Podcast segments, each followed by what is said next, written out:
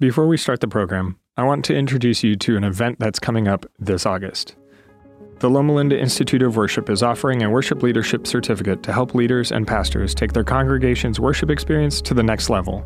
This August 9 through 12 event will include presenters Randy Roberts, Adriana Pereira, Nicholas Zork, Wayne Buckner, Richard Hickam, and more, and provide the opportunity to perform on stage with Steve Green and the Heritage Singers. Come sing, pray, write new music, share testimonies and resources, and grow together with like minded worship leaders from across the world. Go to lliw.net to register.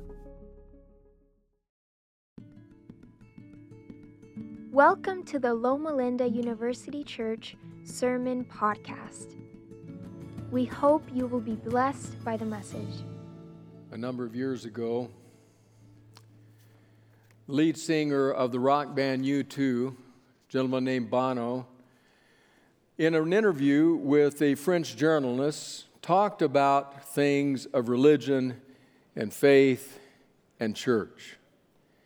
In that context, Bono said, this religion can be the enemy of God. It's often what happens when God, like Elvis, has left the building.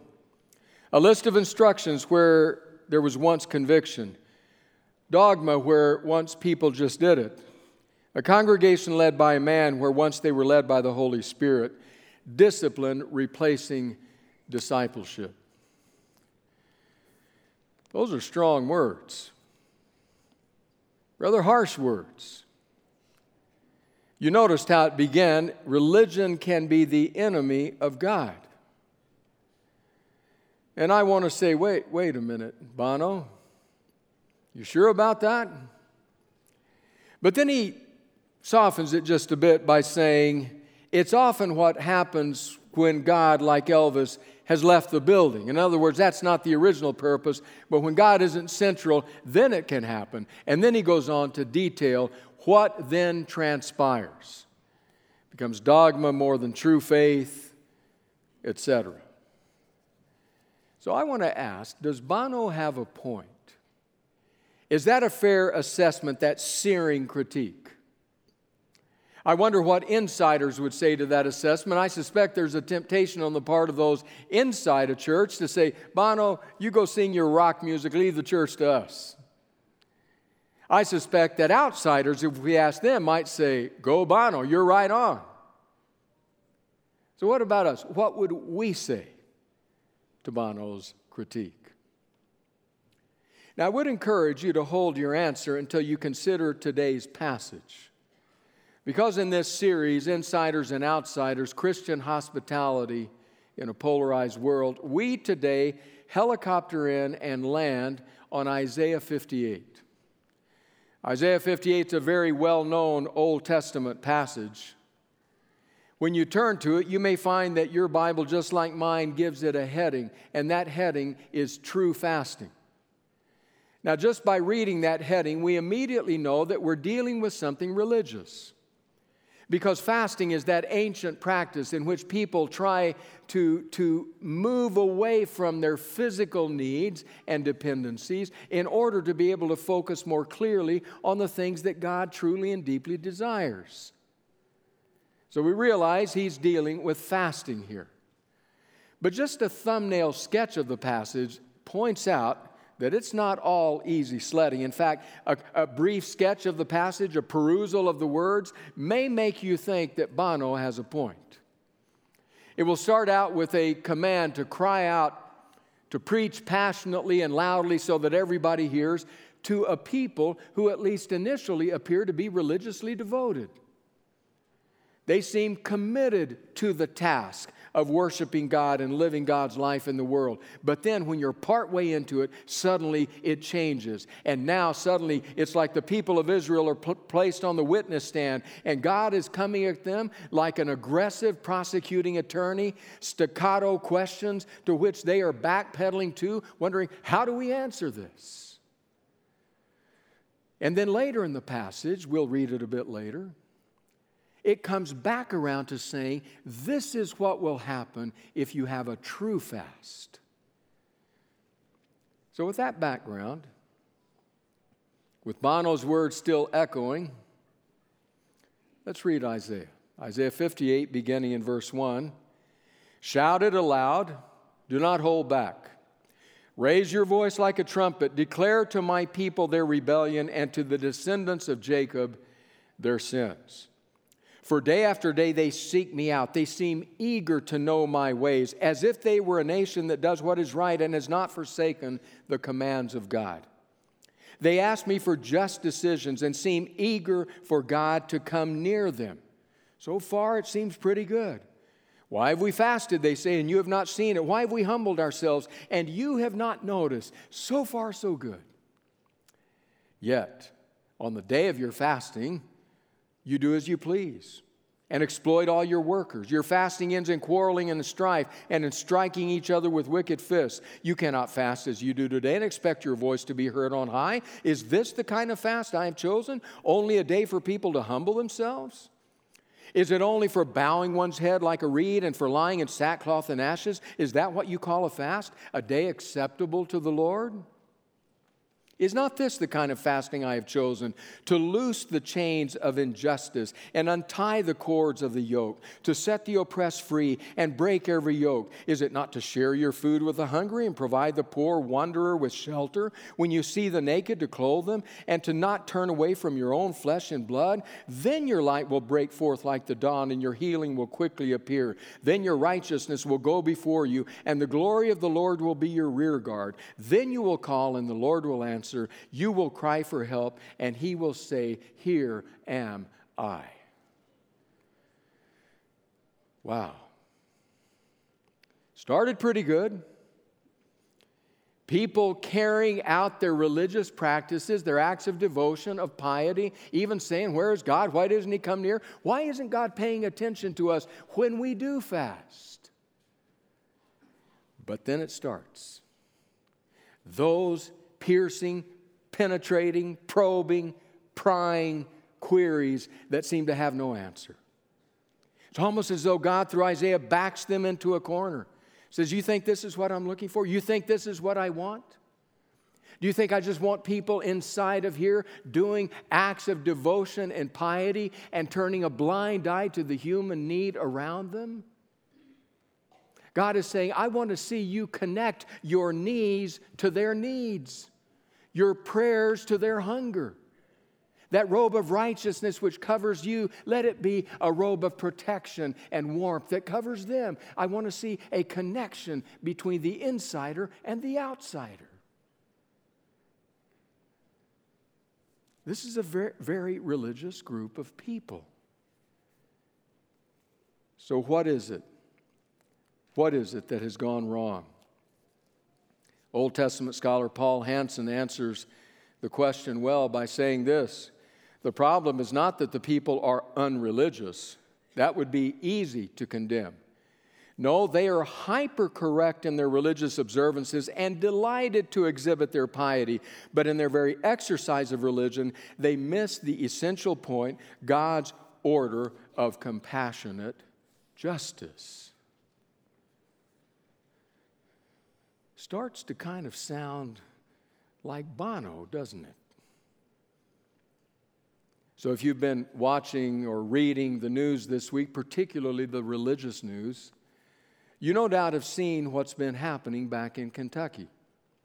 So, eight, ten days ago, something like that, apparently at a chapel service, a call was extended, and a hundred students and maybe others responded and came down to the altar and knelt in worship and surrender and repentance. But something happened in that moment where the Spirit moved not only among those students, but moved out among others. And pretty soon it had broken out throughout the auditorium.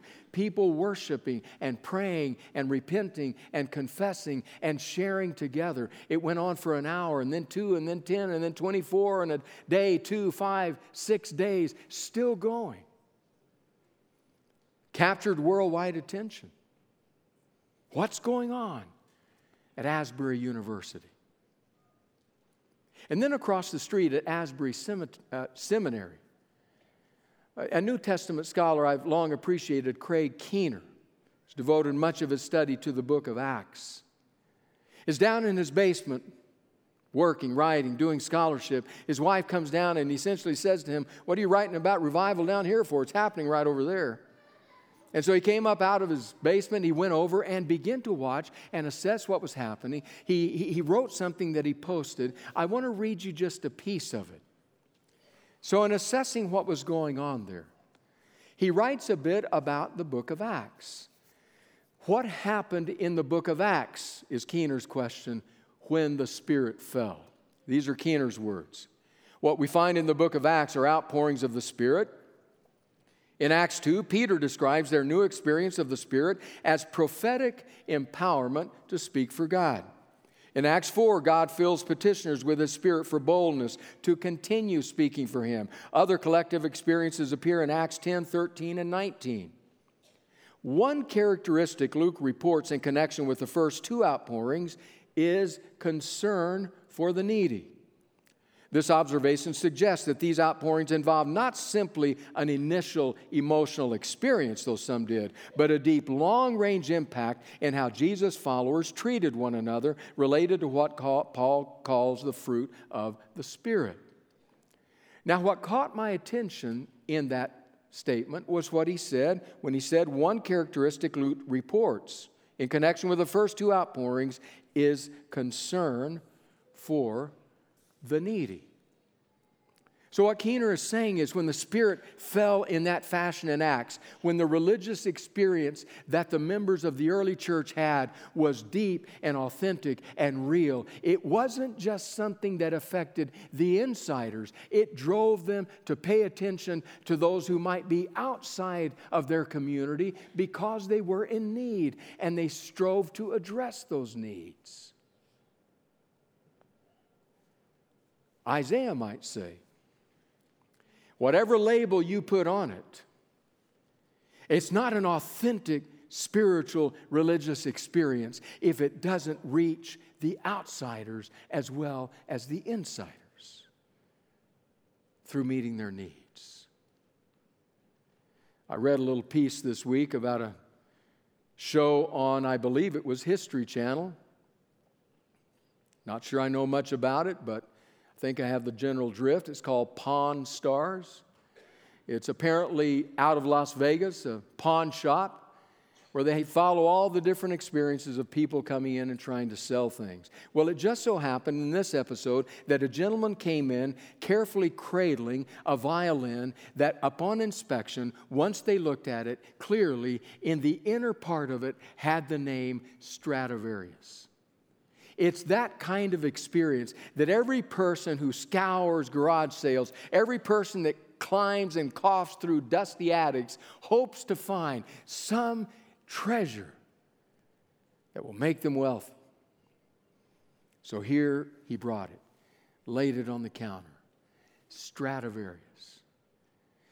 Said, let's get an expert. They brought in the expert. The expert carefully assessed the violin Whatever tests needed to be applied, I suppose, the expert must have applied them until finally he had an answer. He said, So let me tell you what this is. This violin is worth five to six hundred dollars. What? It says Stradivarius. The expert's statement is what caught my eye he said, whatever it might be labeled, this is what it is. It's not a Stradivarius. Suppose you might have written that on Isaiah 58. Whatever label you might slap on the fast or on the acts of religious piety and devotion, whatever label you want to apply to it, the truth is, if it's not driving us out of our safe enclaves into human need,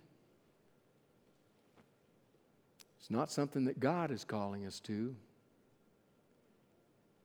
It's sobering, isn't it? This passage that I was looking forward to studying left me, yeah, concerned, doing my own personal inventory about religion inside and religion outside. But what if? What if? What if God's people then and now participated in the true fast? What would happen? Back to Isaiah 58, halfway through verse 9. If you do away with the yoke of oppression, with the pointing finger and malicious talk, and if you spend yourselves on behalf of the hungry and satisfy the needs of the oppressed. Then your light will rise in the darkness, and your night will become like the noonday. The Lord will guide you always. He will satisfy your needs in a sun scorched land and will strengthen your frame. You will be like a well watered garden, like a spring whose waters never fail. Your people will rebuild the ancient ruins and will raise up the age old foundations. You will be called repairer of broken walls, restorer of streets with dwellings. As you read through that passage, you see all kinds of realities that any one of us would love to have be true of ourselves or be true of our community. There's newness, there's freshness, there's light, there's restoration, there's reparation. It's a beautiful reality. But notice something key. What is being described here is a people who says we will treat the outsider like the insider. We will address the outsider's needs with just as much interest as we address our own needs. And then what Isaiah describes is that the transformation that takes place, it may take place with the outsider. He's describing the transformation that takes place here. If that's the way you live your life, he's saying it will transform your community, it will bring it to life, it will change the quality, the texture of who you are. I've seen that happen. I've watched it up close. I return to his story today for a bit of a different perspective on it. He was a fairly young emergency physician, very materialistic, working very hard, big goals. Because he was making money and wanted to travel and wanted to do things like buy a fine apartment in London, he would take on extra shifts, maybe 80, 90 hours a week, even sleeping at the hospital. He was going places. He was in London, a little bit of extra time needed some CEUs, and noticed that a place in London was offering CEUs, the, the, the School of Tropical Medicine. I'll do that. So he went. And he was exposed to something there that was transformational in his life. It lit a fire in Larry's heart, the late Larry Thomas lit a fire in his heart. He was exposed to physicians and others whose eyes had turned southward into the majority world in the continent of Africa and were doing amazing things to transform what was happening in the lives of poor people without health care who couldn't help themselves in the context in which they found themselves. And that lit something in Larry. While he was in London on one of those occasions, a friend invited him to go to All Souls Church, where he listened to the preaching of Richard Bewes, the rector. Richard Bewes, who's preached here on a couple of occasions. And Richard, on that day, Larry was there, extended an invitation, a call. But it's a very simple call, no arm twisting. He just said, It may be that you have, you have committed yourself to Jesus, but that when you did so, you signed your name in pencil. Today, I'd like to ask you if you would sign it in pen. And so that's what Larry did. Changed him. We're talking about Isaiah 58, religious piety. Larry was very religious. Larry went to two, three, four church services in a weekend. He would call me up and he'd say, Oh, Randy, this is an amazing sermon. Come go to church with me. Come, come go to church. And I'm thinking, Larry, I, I'm trying to get out of church. I live in church. What do you mean, go back to church more? Come and go with me. If there was a good sermon, a good exposition, if there was a need, he wanted to be there and participate in it. And he gave himself, he, he, he sold himself in a sense to the people of Ethiopia. Larry never married. My wife used Used to say to him, Larry, I think you're married to the women of Ethiopia. You say, well, yeah, I suppose that's true because he did so many things to improve, to help improve their lives. Women married at such a young age, giving birth at such a young age that their bodies had not yet fully developed and, and, and had excruciatingly difficult times in deliveries and would have tears that required fistula repair surgery. And, and Larry said, We have to do something for them. These women that can no longer contain their urine or their feces, who smell awful, who are banished, nobody wants anything to do with them. We have to do something. So he helped fund fistula repair surgeries, clean water projects, pads for young women. And then there was Podo. Podoconiosis, I'd never heard of it before, but I sure heard of it from Larry. Podo, a, a, disease that somehow in the silica from the soil gets into the body's membranes. It's, it's incurable, but entirely preventable by doing one thing, just one thing wearing shoes.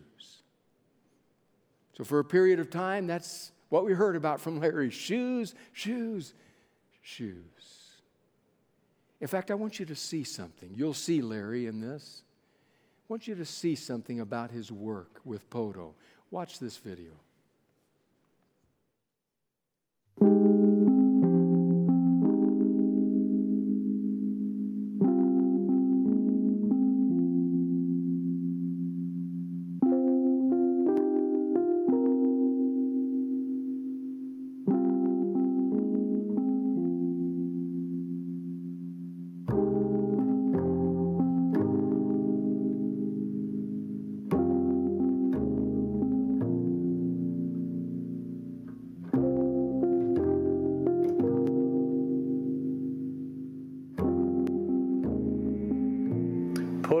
Is a horribly disfiguring disease of the lower extremities. It's typically in areas of very high elevation, high precipitation, and extreme poverty.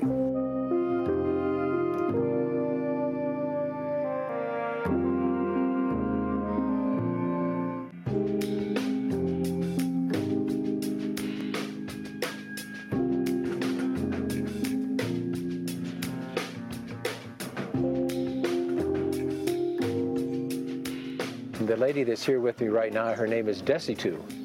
And Desitu for many years worked in the fields. And the soil has a fiber which penetrates the skin. It travels up the lymphatics, eventually causes uh, inflammation and scarring, and uh, ultimately the swelling that you see right here. In the past, this disease was known as mossy foot. And you can see these little mossy type lesions on the sides of her feet. Sadly, she had a very advanced case. Ultimately, she actually had to have this leg amputated.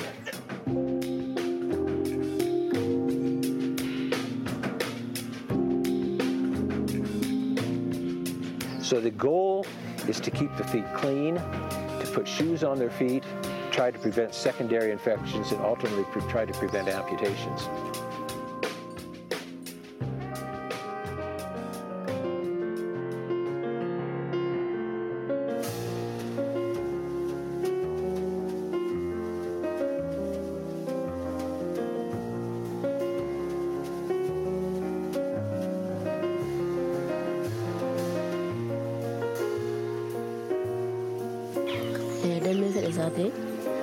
सावज्रा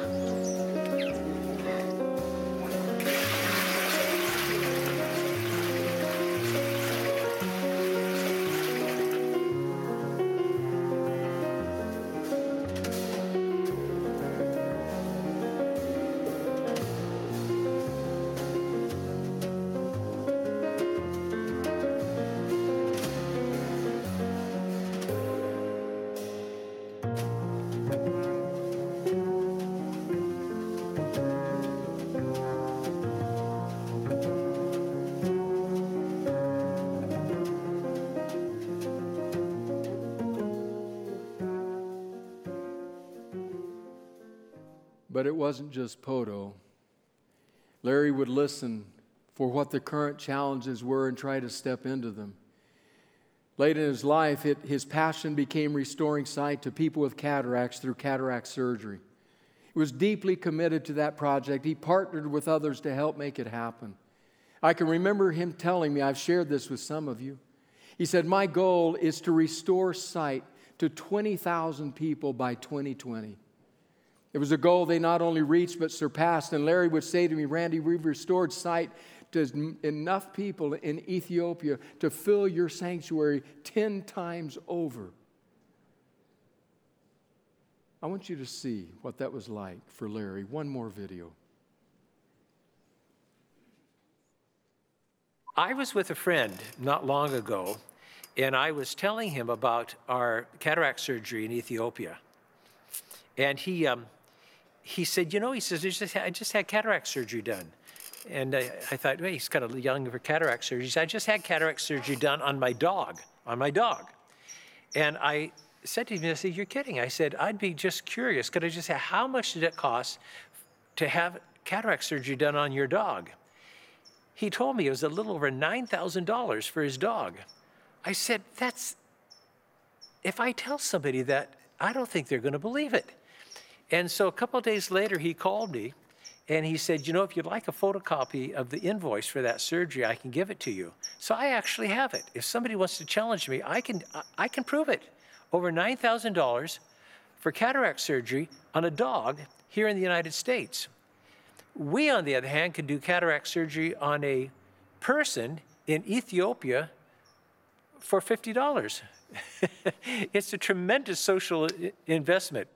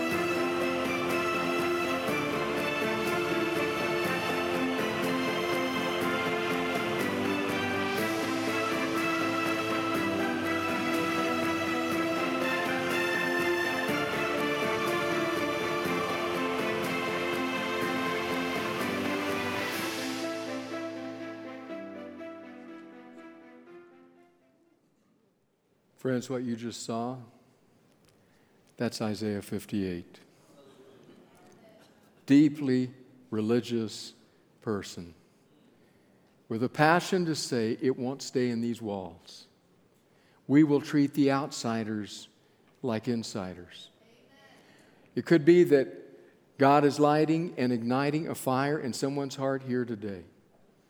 It may be simply to move out of your own home into your neighborhood, move out of Loma Linda into San Bernardino. It may be to go on a mission trip, or for somebody, it may be to ignite a fire in your heart that will not be extinguished till the day you die.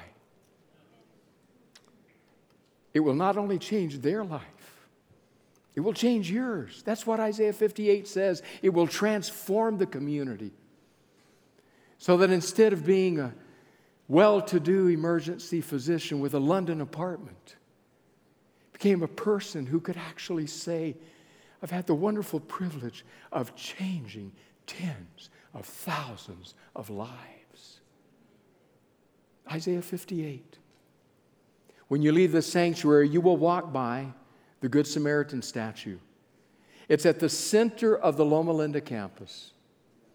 The story that Jesus told, the supreme irony of which was that two religious people coming from worship in Jerusalem on their way to Jericho, fresh from having participated in the acts of religious piety, ignored human need. Wanted nothing to do with it. No wonder God places them on the witness stand and, like a prosecuting attorney, asks those piercing, penetrating, probing, prying questions. Do you think this is what I want? I'm not just wanting you to, to, to just stop eating, that's a diet. What I'm wanting you to do is to take what you have and to share with someone else. I wonder if that couldn't be called Christian hospitality. What if this church took that seriously and treated the outsiders like insiders? Gracious God, we're profoundly moved at the fact that you treated us that way. When we were outsiders, you gave us the best heaven had. Lord, somehow move in our hearts, in our souls, in our community, in our church. Move in the heart of someone today who can feel you lighting a fire within them, that we might truly respond with a true fast that changes the world and then serendipitously changes us. We thank you for this in the name of Jesus. And all God's people said, Amen.